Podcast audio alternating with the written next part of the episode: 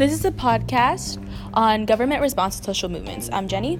I'm Maggie. I'm Faraz. I'm Laura. As a little bit of background information, our government was founded on the Articles of Confederation. The Articles of Confederations were found to be very weak in government structure, thus, the creation of the Constitution. The Constitution is a document that has a set amount of established rules that the government and people follow. The first 10 amendments are called the Bill of Rights. There are 17 other amendments to this Constitution also. One of the 17 amendments addresses social issues. That would be the 14th Amendment. The 14th Amendment guarantees equal protection under the law for all citizens. So, one act that was based off the 14th Amendment was the Civil Rights Act of 1964. And um, the Civil Rights Act was basically made in a time when there was segregation and a lot of discrimination. So, in the Civil Rights Act, um, basically racial discrimination was made illegal in public places. So, in hotels, um, train stations, and it also forbade discrimination in employment, and thus created the Equal Employment Opportunity Commission. Um, and so, one case that kind of deals with discrimination in public places is Brown versus Board of Education, and um, this is dealing with segregation in schools.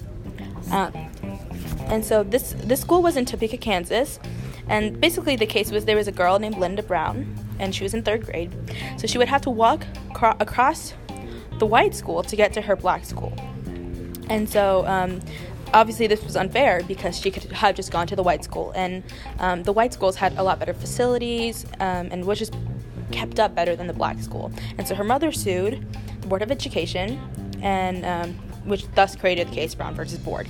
Um, and so on may 17 1954 um, supreme court justice thurgood Mar- marshall ruled that um, segregation in school was fine if it was separate but equal.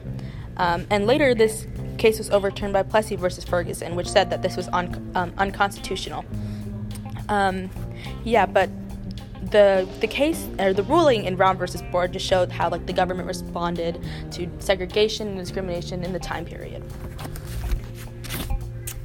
So back in the day, um, uh, blacks attempted to vote, and they were often told by election officials that that that they had gotten the date, time, or polling place wrong, that they possessed insufficient literacy skills, or that they had filled out an application incorrectly. Blacks, whose population suffered a high rate of illiteracy due to the centuries of oppression and poverty, often would be forced to take literacy tests, which they sometimes failed.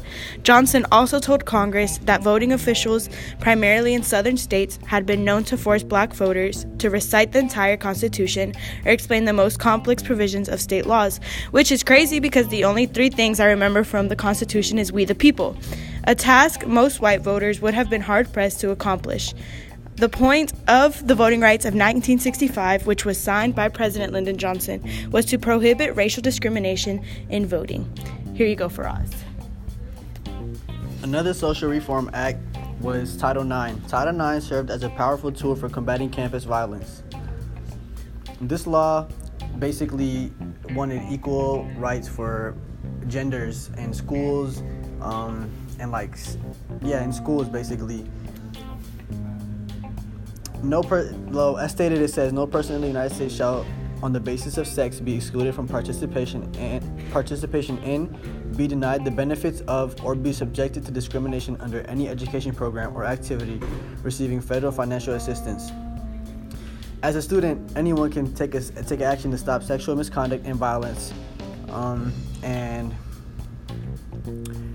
yeah.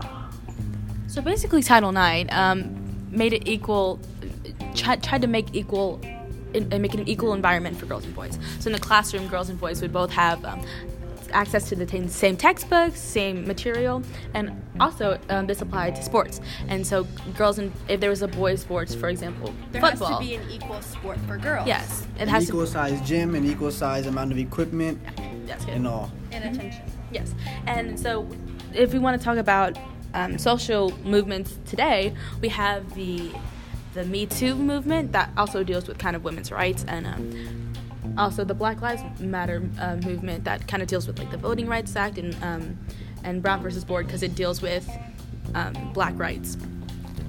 And so uh, the way that we see the government response to today, since we see a lot of protest, uh, the government kind of tries to stop all tries to stop all this, um, but the uh, the government response isn't as good as um, like creating acts or doing Supreme Court cases as it were as it was back when it had momentum during the civil rights movement.